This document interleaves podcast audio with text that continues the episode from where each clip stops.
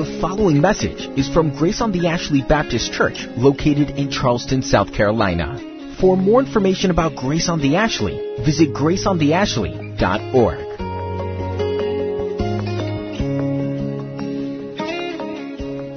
Gospel of John, chapter 10, where I will read from verses 7 through 18. John 10, verses 7 through 18. Hear now God's word. So Jesus again said to them, Truly, truly, I say to you, I am the door of the sheep. All who came before me are thieves and robbers, but the sheep did not listen to them. I am the door. If anyone enters by me, he will be saved and will go in and out and find pasture. The thief comes only to steal and to kill and destroy. I came that they may have life and have it abundantly. I am the good shepherd. The good shepherd lays down his life for the sheep. He who is a hired hand and not a shepherd, who does not own the sheep, sees the wolf coming and leaves the sheep and flees. And the wolf snatches them and scatters them. He flees because he is a hired hand and cares nothing for the sheep. I am the good shepherd. I know my own, and my own know me. Just as the Father knows me, and I know the Father. And I lay down my life for the sheep. And I have other sheep that are not of this fold. I must bring them also, and they will listen to my voice. So there will be one flock, one shepherd. For this reason, the Father loves me, because I lay down my life that I may take it up again. No one takes it from me, but I lay it down of my own accord. I have authority to lay it down, and I have authority to take it up again. This charge I have received from my Father. Let us pray together. Our gracious Heavenly Father, you are the true and the living God. You are the maker of the heavens and the earth, and you govern all things according to your own purpose and by the counsel of your own will. Your purposes are true. Your love is steadfast, and your faithfulness is to all generations.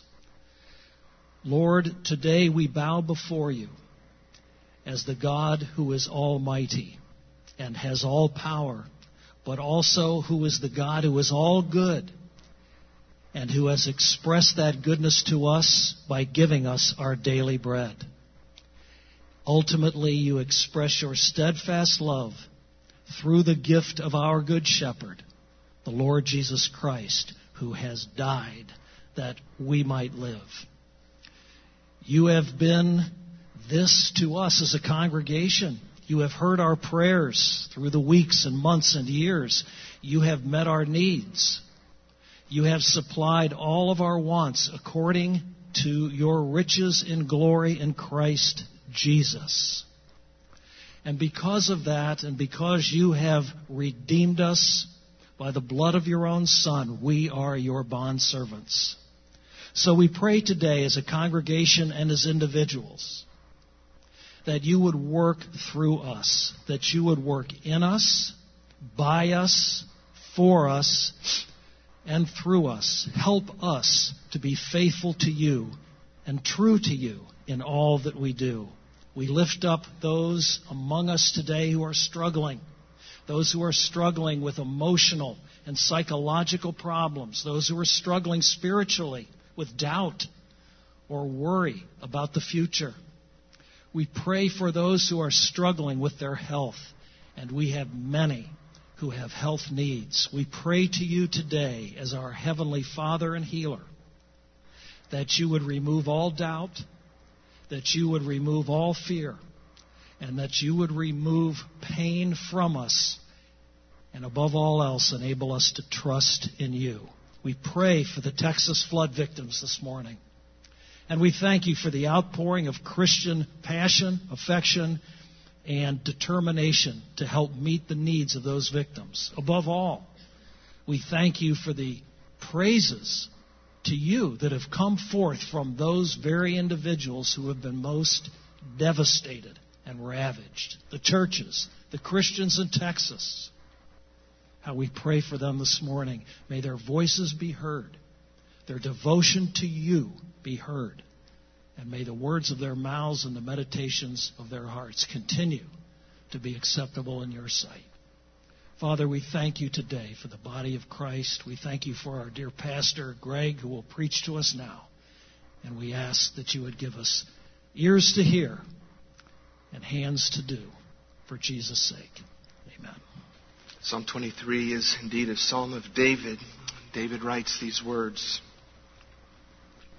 If you have your Bibles open or if you know it by heart, you're more than welcome to say it along with me. The Lord is my shepherd. I shall not want. He makes me lie down in green pastures. He leads me beside still waters. He restores my soul. He leads me in paths of righteousness for his name's sake. Even though I walk through the valley of the shadow of death, I will fear no evil, for you are with me. Your rod and your staff, they comfort me. You prepare a table before me in the presence of my enemies. You anoint my head with oil. My cup overflows. Surely goodness and mercy shall follow me all the days of my life, and I shall dwell in the house of the Lord forever. Well, we come this morning to Psalm 23. No study of the Psalms would be complete without at some point landing here. For it really is the pinnacle of the Psalms. It is perhaps the most well-known text in all of Holy Scripture. Its only competition perhaps is John 3:16. People who know absolutely nothing about the Bible quite often know this text very well. One historian wrote this of Psalm 23. He says, it has sung courage to the army of the disappointed. It has poured balm and consolation into the hearts of the sick, of captives in dungeons, of widows in their pinching grief, of orphans in their loneliness. Dying soldiers have died easier as it was read to them. Ghastly hospitals have been illuminated. It has visited the prisoner and broken his chains and like Peter's angel, led him forth in imagination and sung him back to his home again. It has made the dying slave freer than his master. Such poetic and beautiful and yet apt words about sort of the enduring and lasting and timeless impact of this particular psalm we dare not forget that this is a song that was sung by many and is still sung today. We study it today as a text, but indeed it's a song that could be sung. A song that indeed was sung. And was sung because it is a psalm of great comfort and consolation. And what person navigates life in this world who doesn't at times need comfort and consolation? And this psalm is a gift from the Lord through which he provides that to his people. And it is a, a, psalm of great comfort and consolation, not because of the words themselves, but because the psalm is simply a vehicle by which God reveals himself. And we see as we sing it, we see as we study it, we see as we think about it, the very God whom it discloses. And as we see him for who he is, we're comforted and we're consoled, regardless of our circumstance. And so as we look to Psalm 23 today, we are looking again at a psalm that is primarily a psalm about the Lord. It's a psalm that is primarily about God Himself. It's a psalm that is primarily designed to teach His people what He is like. We know that because the very first words are what? The Lord is. That's what the psalm is all about. It's about the Lord, a Lord who is. And he goes on to tell us what this Lord is like. It's a psalm that presents to us the nature and the attributes of God better than any other book. We find the Psalms doing that for us. It's in them that we see Him in vivid colors. It's in the Psalms that the psalmist takes the Lord as though he were a, a, a, multifaceted diamond, and, and the psalmist holds him up to the light, and he gently turns the diamond, and as the rays of light shine through, we see the Lord from different angles. And we catch glimpses into his character and who he is and what he's like. And we're astounded by every ray of light that we see. We stood in this very place last week and we looked at Psalm 50 a psalm also that describes primarily what the Lord is like. And I'm not sure what that experience was like for you, but it was a, a, fearful experience for me because Psalm 50 describes the Lord in very vivid terminology, and in terminology that describes Him as a, a fierce and mighty God of righteous judgment and unmatched power. The scene, if you recall, was a courtroom, and the Lord had summoned his people before them to hold them accountable for their sin. And we saw a God of righteous judgment and a God of awesome, unmatched power. We saw him described like this. Uh, Psalm 50 says, Before him is a devouring fire, and around him a mighty tempest a God who comes in a hurricane, and a God who is surrounded by blazing fire that utterly consumes his enemies. A fearful picture of a mighty God who's unmatched by any other. That psalm was concluded by the words of God Himself saying to His people these things Mark this, you who forget God, lest I tear you apart. It's a picture of a mighty God who means business, who is not to be trifled with, and who holds men accountable. It was a staggering, awe inspiring, fearful image of our God. He is fierce, and none can withstand him. That's what we saw last week.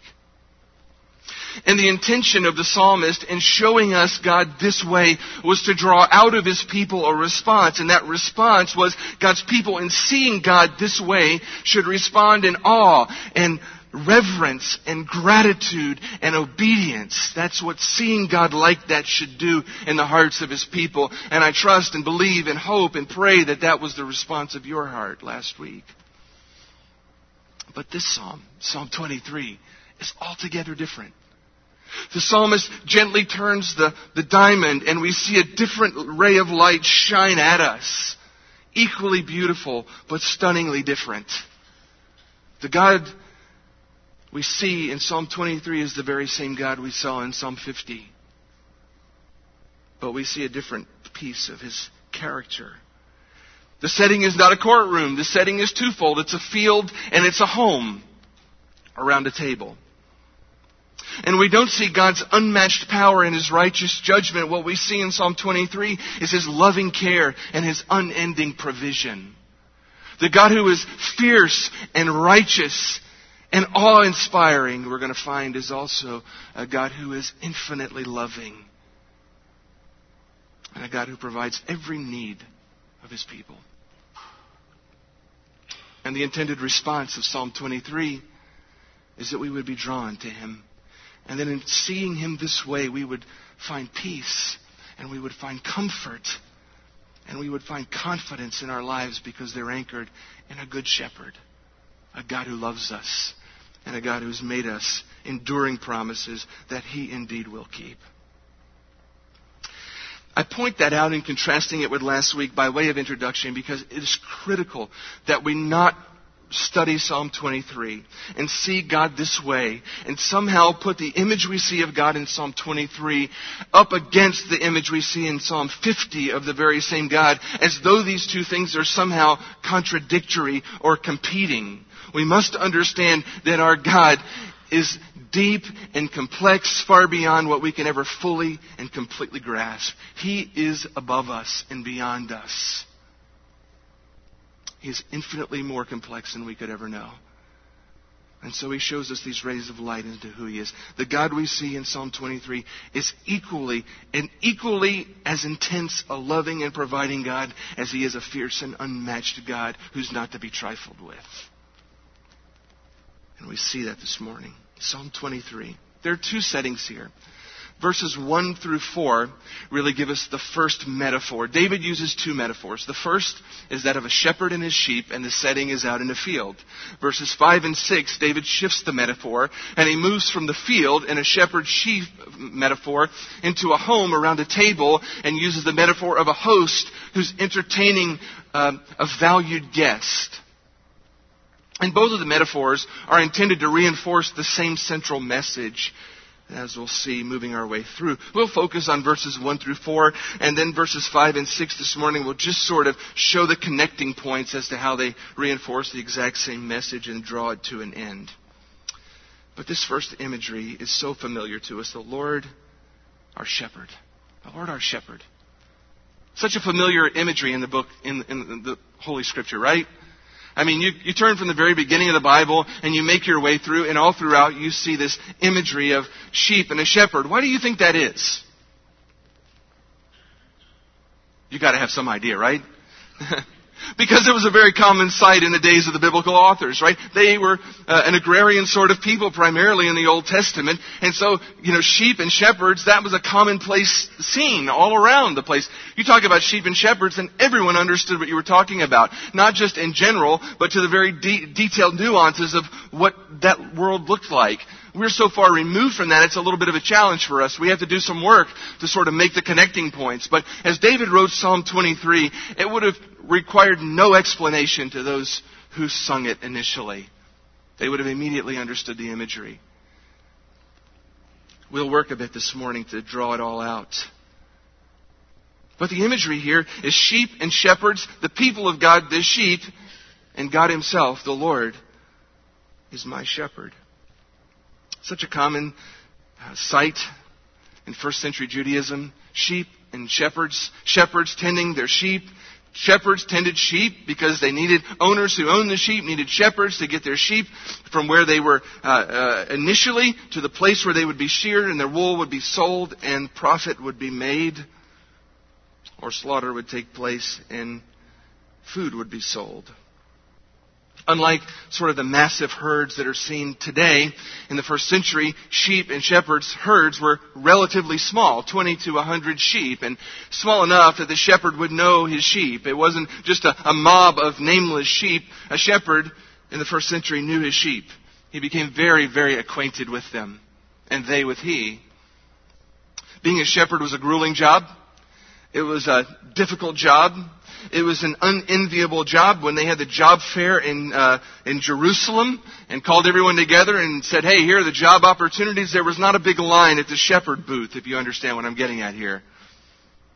You ended up usually a shepherd by default, and it was usually because you were the youngest son in the crowd. You got to be the shepherd by default. It's hard work. It was difficult work. It was a 24-7 job. Shepherds stayed with their sheep all the time. 24-7. They were with the sheep. They couldn't leave them alone because sheep are incredibly vulnerable, so the shepherd had to be with them all the time. He had to sleep with them. He was with them when it rained. He was with them when the sun shined. He was with them when the weather was good, when it was bad. Whatever the circumstance, the shepherd was always with his sheep. There was no vacation. It was dirty and it was a dangerous job. You know, when we think of sheep, you think of cute little fluffy, woolly, white, you know, cute little things. That's not what sheep are like. They are filthy, dirty animals. Their skin creates this, this sort of an oil uh, that, that keeps them moist, and that oil attracts everything. Every bit of dirt and dust and bugs attached to that, to that wool, and those sheep. Um, uh, I'm getting a nod right here from our, our, dear Romanian friend because in Romania there are sheep and shepherds still to this day you can find, and, and she understands what this is about. They are dirty, they're filthy. Hanging around them is not a fun thing. They don't smell good. That's why there's no perfume. Ode to sheep. Nobody guys that because they stink. And the shepherd is fully responsible for his sheep all the time. Fully responsible. They are his responsibility. They need everything and can't provide for themselves, He supplies everything or they die. That's the relationship. That is it. They need everything, and either He supplies it or they die. That is the relationship that's being pictured here when David says, The Lord is my shepherd. He has everything, and I need everything. And without Him, I die. That's what David's saying.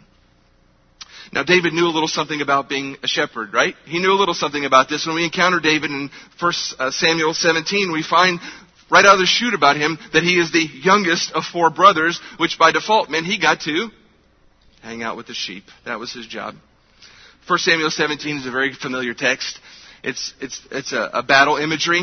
The, the, the army of Israel is up against the Philistine army, and the Philistine army has a remarkable advantage. They have a giant. You would call that an advantage in their day. His name is Goliath. He is taunting the armies, and the armies are in sheer terror.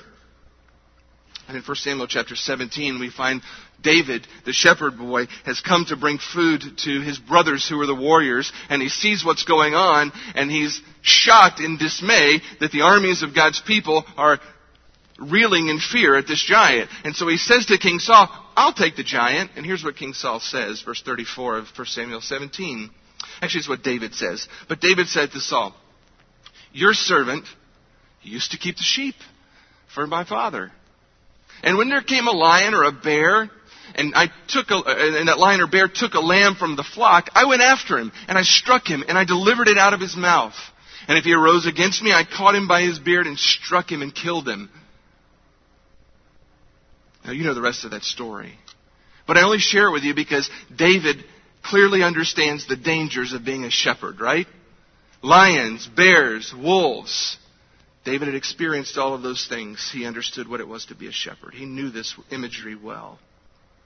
First Chronicles chapter 17, by the way, verse 7 says this. This is God speaking. Now therefore, thus shall you say to my servant David, Thus says the Lord of hosts, I took you from where?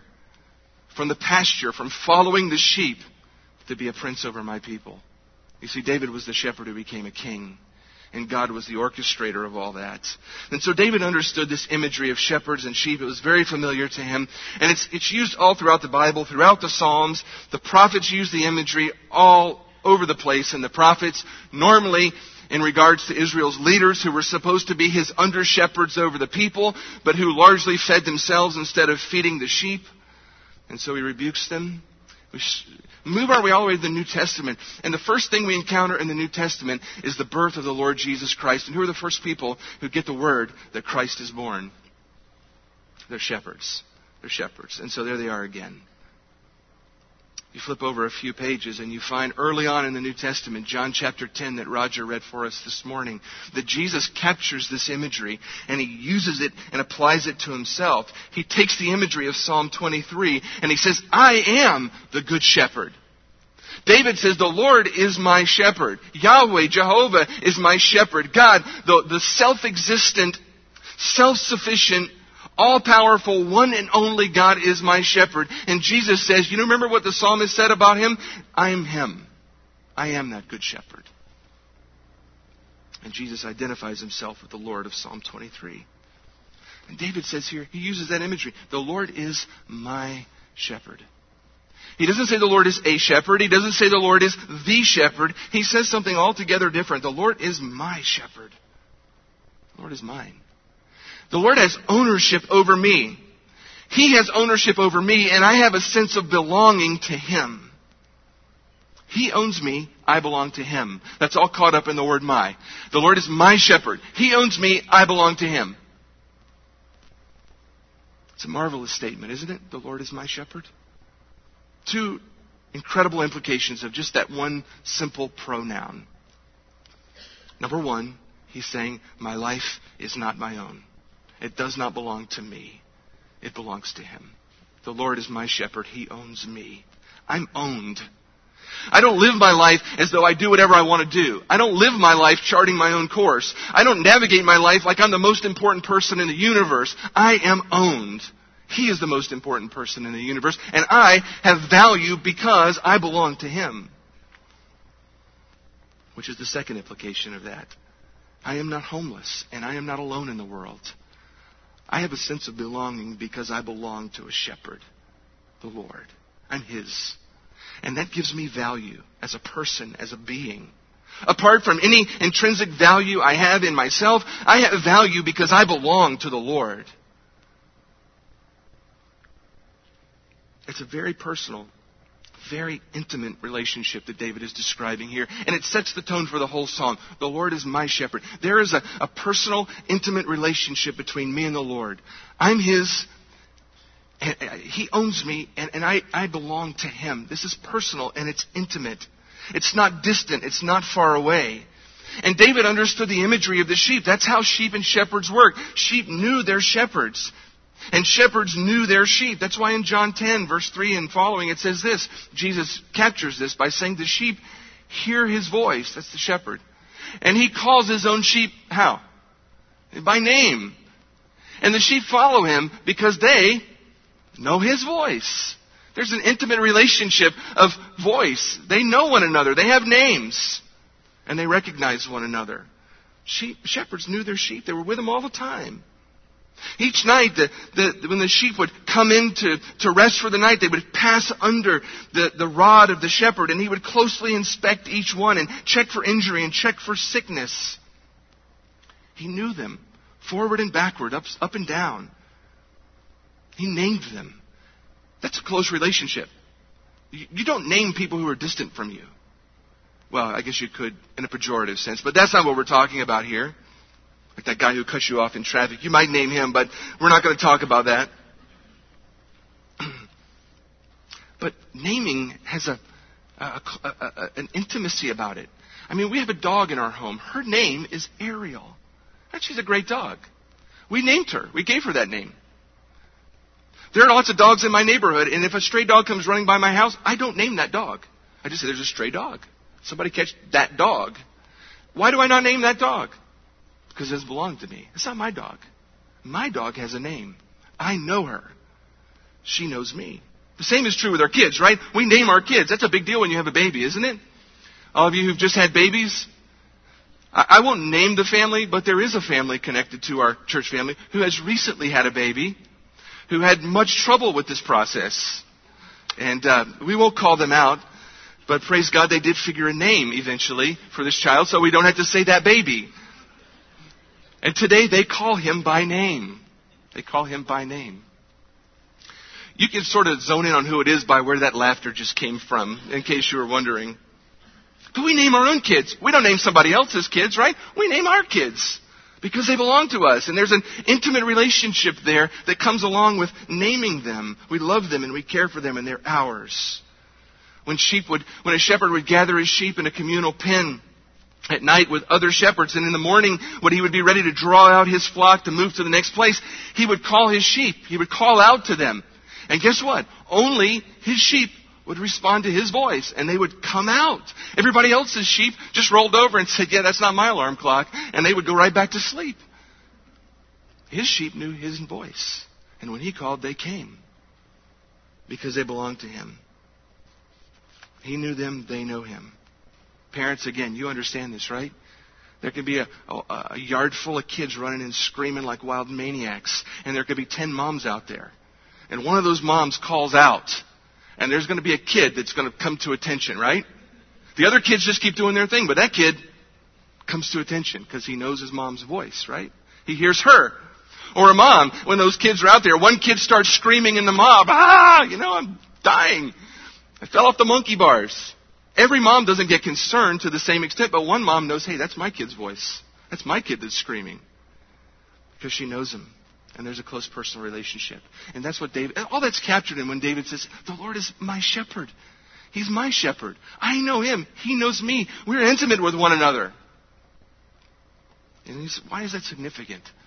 And here's the main issue of the whole psalm. David is saying, because of that, here's the significance of that. I shall not want. Because the Lord is my shepherd. I shall not want. The best translation of that is in the NIV, where it says, I shall not be in want. Why? do you say that? Because when it says, I shall not want, when it's translated that way, it gives the impression that we're talking about desires, that we're talking about, well, I don't want anything. You know, all the desires that I have will be fulfilled through the Lord. And we all know by experience that that is not always true. We do have desires, and we often have desires that go unfilled. That is not the issue here. The issue is not, the, because the Lord is my shepherd, every desire that I could ever wish will be made manifest in my life. The issue is not that. The issue here is this because the Lord is my shepherd, I will never lack what I need. That's the issue. I shall not be in want. I shall not be in a condition where I'm lacking the things that are necessary for my life. Because the shepherd provides everything his sheep need. Without the shepherd, sheep are needy and helpless and utterly defenseless. They are not responsible to provide for themselves. They are, in fact, utterly incapable of doing so. They totally depend on the shepherd to provide all of their needs. And the shepherd provides for them everything or they die. That's the reality. And David is saying, This is what the Lord does for me. He is my shepherd. I depend on him for everything, and he has promised me that I will never face a moment in my life where there are critical needs that I have that he will stand back aloof and not meet them. Never a moment in my life. Here's the bedrock truth of this bottom line issue. When the Lord is our shepherd, we will have everything we truly need. Everything we truly need. You and I, if we belong to the Lord, never need to spend one second of our lives worrying or anxious about the bedrock basic needs of our life because those things are never in question and they are never in play because God has made an enduring promise on the, on the authority of His own reputation that He will meet those needs. If we can ever capture that simple thought in our hearts and our minds, it will eliminate a bunch of grief from our lives. It will eliminate a bunch of pain that we self inflict by allowing ourselves to be consumed with anxiety and fears over basic things that we need in our lives because the Lord has promised to provide. The rest of this psalm is really David providing examples of exactly what kinds of things the Lord provides. What kinds of, of needs does the Lord provide? What are some examples of how the great shepherd provides for our needs in life? And he gives us a list of the kinds of things that he provides. It's not an exhaustive list, but it is a pretty comprehensive list. And I'll give it to you this morning, and we'll just really only have time to sort of scrape the surface of these things. But the first thing he tells us that our great shepherd provides for us is peace and sustenance. Peace and sustenance. He makes me lie down, David says, in green pastures, and He leads me beside still waters. If there is a, a one critical need that every creature needs, it is food and water. Are we on the same page here? Every living, breathing creature needs those two things to live. We need food, we need water. Sheep are no different. They need food and they need water. The problem is with sheep, they're incredibly fearful animals. They are so easy to frighten. They're terribly fearful. And when they're scared, they will never lie down. They will not lie down. They will walk around, they will pace around, they will baa, they will do all sorts of things, but they will not lie down. A shepherd has to work diligently to remove every source of fear before a sheep will lie down and rest. And only the shepherd, only their shepherd, can provide the trust and the peace and the confidence that they need to lie down and rest, to know that their needs are cared for. He talks about green pastures. If you've ever been to Israel before, you realize that green pastures are not the norm in Israel. It's a, a, dry and arid land, and there are green pastures, but they're often separated by large distances by very dry and barren sorts of lands. That's why shepherds have to move their sheep from pasture to pasture. They have to go one place and not exhaust all of the supply of food before they move through some barren land to get to another uh, green pasture where the food can be found for the sheep. But sheep naturally cannot find those pastures on their own. They need a shepherd. They need a shepherd to lead them there to bring them to the food so that they can eat. And that's a huge part of what a shepherd does. He leads them to food. But what else? He talks about still waters. Another thing that sheep need is fresh water to drink. And freshest water is typically water that is running, moving.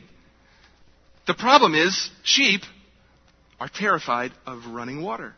You know how frustrating that must be as a shepherd? Here's the water, drink it. No, I'm scared. It's moving. And so the shepherd actually has to take rocks and he has to go to the moving water and he has to sort of dam up the flow so that it will pool in a place and be still and gather so the sheep will actually come to it and drink the water. The shepherd has a lot of work to do to make still waters of fresh water for the sheep to drink. And all that's captured in this green pastures and still waters. The whole image, though, here is of a shepherd who cares for his sheep is the shepherd who calms the fears and the anxieties of, their, of the sheep so that they can have their food and water, the basic needs of their lives. He supplies their necessities. He's a shepherd in whose presence the sheep have no reason to be afraid. The shepherd who gives the sheep every reason to lay down and rest. And David says, This is the kind of shepherd the Lord is to me. David was a man who knew anxieties and fears. Here's a man whose life went up and down and all around. He understood enemies. He understood betrayal. He understood pain. He understood deep, deep grief. He understood incredible loss, even the loss of his children. David's life took him through all sorts of valleys. And his life experiences gave him lots of reasons and opportunities to be afraid and anxious. But David says, The Lord is my shepherd. He provides for me peace, and I can lie down and rest because I know He provides what I need. What else does He provide? He provides life and health. Psalmist says, He restores my soul. Say that with me. He restores my soul. That just sounds wonderful, doesn't it? A translation is a little tricky here. Uh, there's a Hebrew idiom, restores my soul, can actually mean brings me to repentance or bring me to conversion. But it can also, the word soul can also be translated life, so it could be rendered something along the lines of He restores me to life. So it can be taken on one of two levels. A physical sort of a level. The Lord restores me to life. That is when I'm in danger or when I'm sick. He restores my life. He gives me life, and when my life is threatened, He is the one who comes to my rescue and restores it. But on a spiritual level, the spiritual metaphor then also carries the same idea. He is the one who, who rescues my soul, who saves my very soul, and restores it when I drift away. Sheep depend on their shepherd for all of their physical life and health. You realize a sheep is completely and totally lost within a few miles of its home. They have no sense of direction. No sense of direction whatsoever. Most animals have some, have this God-given sort of a GPS inside that helps them to know where they are and how to get where they belong. Sheep are missing the GPS. They don't have it. They're very familiar with their own little pen. They know their way around that, and they'll keep the same routines all the time. But if you take those sheep and you move them just a couple miles down the road, they are utterly and completely lost, and they have no idea where to go. They will just roam mindlessly. They will walk around in endless circles, bang continually, confusion and unrest, and sometimes even panic. And they will wander off, not knowing where they're going, and end up in danger and in trouble. A sheep that gets lost, that wanders away, is vulnerable and will soon die. They won't be able to find water and they won't be able to find food, so they'll starve to death or thirst to death. They'll wander into dangerous terrain and they'll fall off a cliff or they'll fall into a hole and they won't be able to get up and get out and they'll die. They'll wander off from the pen and they'll be sitting, sitting sheep I was going to say ducks, but that doesn't work. For, for predators, right? Something will eat them. Their lives are in sheer danger apart from the shepherd. The shepherd's job is to give them life and health, to keep them alive. right? To keep them from wandering away and getting into trouble, to keep them from getting harmed or eaten or die. He provides for them life and he protects their life and he takes care of their health. When a sheep is injured, the shepherd lovingly cares for the health of that sheep. He binds their wounds. He pours oil on their wounds and he helps restore them back to health to get them to the end game. So, what's the analogy for David and for us? Well, there's this issue of spiritual life and health. Just like regular sheep are prone to wander, God's sheep are also prone to wander. Can I get an amen? If there are any sheep out here, do you identify with what it's like to wander away from the Lord? We are prone to wander. Isaiah said it this way in Isaiah 53 All we, like sheep, have gone astray. Everyone to his own way. That's what we do. We figure we know the way better than he does, and so we just take off down our own little road. Yeah, we've all wandered from the Lord. That's the state in which we come into this world, by the way. Wanderers who've left our Creator. Were it not for the Lord being a good shepherd who is willing to pursue us and capture us and draw us to himself, we would be endlessly and hopelessly forever lost. But he is a good shepherd who pursues his sheep and draws them to himself and saves their very soul, and then spends the rest of their sanctification pursuing them as they stray and bringing them back. Provides for us life and health. What else does he provide? He provides guidance and direction. He leads me in paths of righteousness for his own namesake. What are these paths of righteousness? Well, essentially, it's right paths. The shepherd knows where the sheep need to go. The sheep do not know where they need to go. And so the shepherd leads them on the right path to get where they need to go. Such a simple concept, right? I don't need to belabor it. Those of us who belong to the great shepherd, we too don't know where we need to go in our lives. We don't know which direction to go. Sometimes that's more vivid in our experience than it is in other times, but it's the Lord who guides. It's the Lord who provides direction for our lives. It is the Lord who gets us onto the right path. He reveals to us what the right paths are, and He drives us by His Spirit, moving us internally along the right path that we might get where He intends for us to go. And it's a beautiful thing when we hear the Lord say, You are my sheep, and I will get you where you need to go. What I've begun in you, I will complete, He says in the New Testament. I'll get you where you need to go. He provides guidance and direction. We don't have to, we don't have to freak out in our lives and live in anxiety and worry and fear about the direction of our lives because we have a good shepherd who provides for us guidance and direction. He does that through at least three means. Through his word, which is a light unto our path. You remember that? It lights the way, gives us direction, his word. He does it through his spirit that he implants within our hearts that internally drives us where we need to go and throws up red flags and alarm bells in our mind when we're going the wrong way. You know what I'm talking about? His Word, His Spirit, and His people. Another value for the church, right, is God uses His people to come around us and provide direction for our lives when we're confused when the circumstances of our life are blinding us to where we need to go and how we need to behave, it's then in those moments that we run to God's people and God uses the wisdom of His people to come around us and say, Brother, I think you're blind. Brother, I think you can't see this right. You need to understand here's the direction you need to go according to the word of the Lord. The Word, the Spirit, His people. What a comfort, right? What a comfort to know we have a shepherd who doesn't leave us to wander around and figure it out for ourselves who doesn't leave us as sheep vulnerable to every danger in the world, but is committed to guiding us and getting us to where we need to go. He provides security and comfort. Even though I walk through the valley of the shadow of death, I'll fear no evil, for you're with me. Your rod and your staff, they comfort me. Security and comfort. Sheep have no natural defenses. None. They do nothing well to help in their own defense. They can't kick, they can't scratch, they can't bite, they can't jump, they can't run, they have no claws, they have no stingers, they have no poison, they have nothing but wool. They have no natural defenses. When attacked by a predator, they can do nothing. I mean, even at least a skunk can stink them away, right? A porcupine can shoot stuff at him. A sheep has nothing. He's got nothing. They just sit there and die. They're utterly defenseless. Without a shepherd, they cannot survive. Instead of running from predators, you know what they do? They just sort of group up and huddle and stand still. I mean, I guess in one sense you could say it's smart. I got a better shot. If I run by myself, I'm a sitting duck, but maybe I'll eat the guy next to me this time. I don't know. Without a shepherd, they can't survive. They have no natural defense. They don't do anything. They don't, they don't do anything. That's why there's no. That's why there's no football team with sheep as their mascot, right?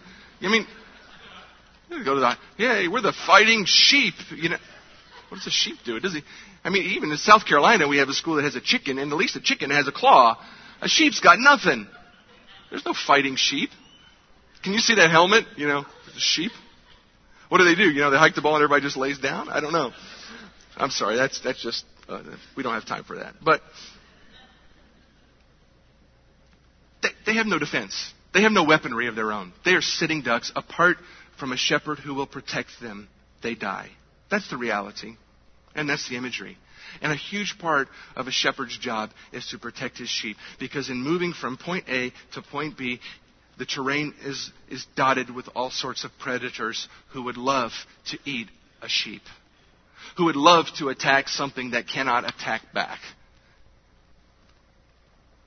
And so the shepherd is constantly holding those predators at bay, i.e., David, right? Bears and lions, wolves, wild dogs, etc. The shepherd protects his sheep. The sheep never have to worry about whether they're safe because the shepherd keeps them safe. There's a message in that for people like us who live in a world like ours. Where every time we turn on the television, we are inundated with messages that tell us all the reasons that we should be afraid of all the chaos in the world around us. And as believers in the Lord Jesus Christ, people who look to Him and say, We are sheep and He is our shepherd, we must constantly push back against that message and say, Absolutely not. I will not live in fear of anyone or anything or any circumstance in the world because the Lord is my shepherd. He is my protection. And as long as He is with me, I will live unless He says it's time for me to die. In which case, I still don't have to be afraid because the psalmist is going to tell us, I'll live in His house forever. He's our security. The valley of the shadow of death, rod and a staff. You understand those things. I don't have to be afraid because the Lord is my shepherd and I know what he's like and I know what he's capable of. Think about that in terms of last week's Psalm 50. Think of that. He is a loving shepherd, but when his, when his sheep are threatened, the fierce God of Psalm 50 shows up at their defense. And when you understand the fierce God of Psalm 50, you realize there's nothing and no one on this planet that can match that. And I have no reason to be afraid because He's in my corner. It's like having that big brother when you're a little kid and the other kids are bullying you and you can go to school and say, yeah, go ahead and pick on me. I dare you. I'm not scared of you. Mess with me. My brother's coming. Beat you silly. The Lord is my shepherd. I don't have to be afraid. He loves me. And when I'm threatened, he'll run to my defense. Write this down Psalm 18, 5 through 17. We have no time this morning. Psalm 18, 5 through 17. Read that later, and you'll get a sense for what I'm talking about. And we don't have to be afraid because of who he is and what he's capable of. And we don't have to be afraid because he's with us. That's what David says. I'm not afraid because he's with me. The other night, we were all upstairs in our home, and uh, either Danielle or myself had told Aiden, go downstairs and brush your teeth or something. And I was in the room studying, and he walked by, and instead of going downstairs, he came and he poked his head sheepishly around the oh sheepishly around the around the, the door. He didn't even mean to do that. And he said, "Dad," he said, "Daddy, would you come with me? It's dark down there." He still didn't want to go down by himself because it was dark. And this is our house. We have this conversation. Son, it's our house. No one's here. It's just us and the dog. But to him, the darkness is fearful. And somehow it makes it better for him if I just go with him. Just me being there somehow makes the darkness better. I used to have, we had a dog named Cody one time who was terrified of storms. Every time it thundered outside, he would shiver and shake. But all you had to do was sit down and Cody could jump up on my lap. And if he sat on my lap, he'd go to sleep. No problems with the storm. Somehow just my presence made all the difference for him when something was frightful. And David is saying, The Lord is my shepherd. I don't have to be afraid because he's with me. When the darkness comes, I'm not walking through the darkness by myself. When I have to go through a valley with, filled with predators where the sun can't shine, I don't have to be afraid because I don't go there by myself. I, he comes with me. And he walks with me. In fact, he leads me there and he leads me out. Security and comfort that comes. God doesn't always promise to take away our pain. He doesn't promise to remove all darkness from our lives. He doesn't promise to calm every single storm the moment we cry out to Him. But what He does promise is that wherever we go and whatever He leads us to, He goes there with us. And that brings comfort and security to the believer. Philippians 4 The Lord is near. Be anxious for nothing.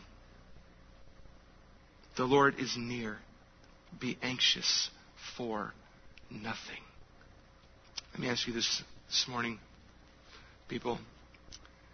What anxieties did you carry into this room this morning? What did you walk into this room all tied up in knots inside about?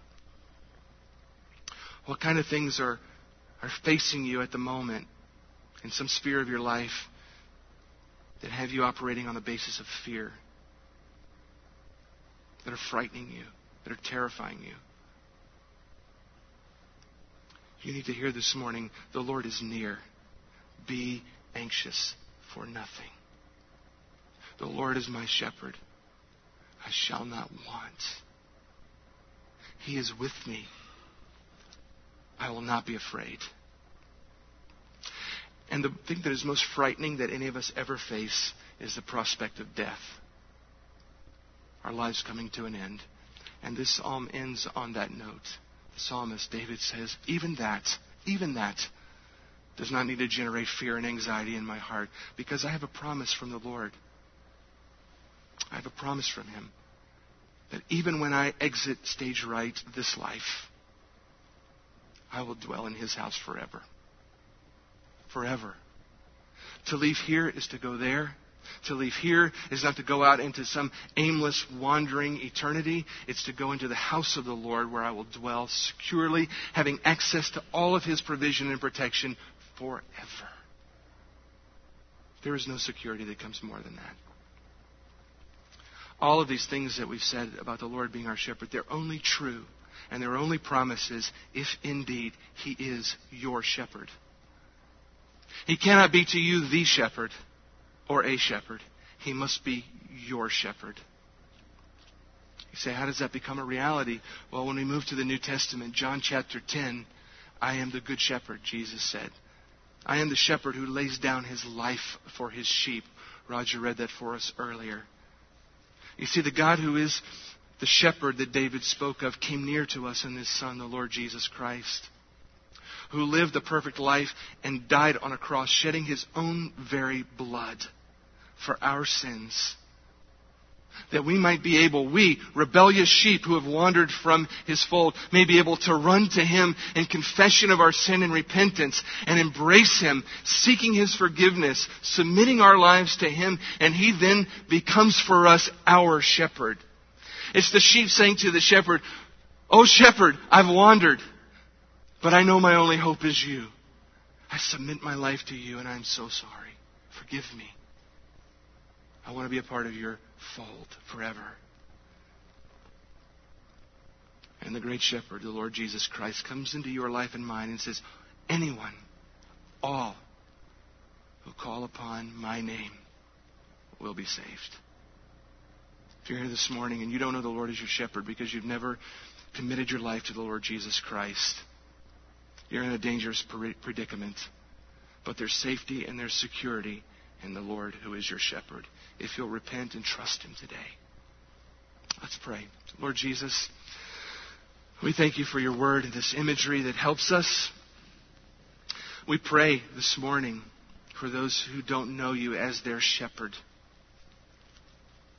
That they would see the danger they find themselves in, like a sheep who's wandered away, who is utterly vulnerable and has absolutely no defense, and if their life comes to an end that way, they will be torn apart, literally cast into an eternal hell. But there is salvation in you. You're a Lord who restores the soul. For those who don't know you this morning, Lord, I pray that they would run to you, confess their sin, confess their rebellion. They would submit their very lives to you that you might save their very souls. And for those who are sheep of your fold, People who could say honestly from their hearts, The Lord is my shepherd. But they've come into this place this morning just twisted up with fear and anxiety about things that are going on in life or things that are potentially going to go on in their lives. I pray that this morning they would find comfort and peace and rest in you. That they would embrace in their very heart that you are a shepherd who has promised they will never lack what they need, who will provide for them everything they need for life.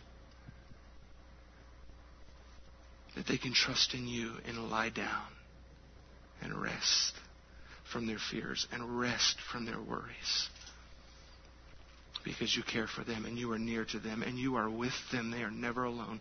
We are never homeless because we belong to you. Oh, Lord, draw our hearts to you this morning. May we see you for who you are and find rest in you. We pray in Christ's name. Amen.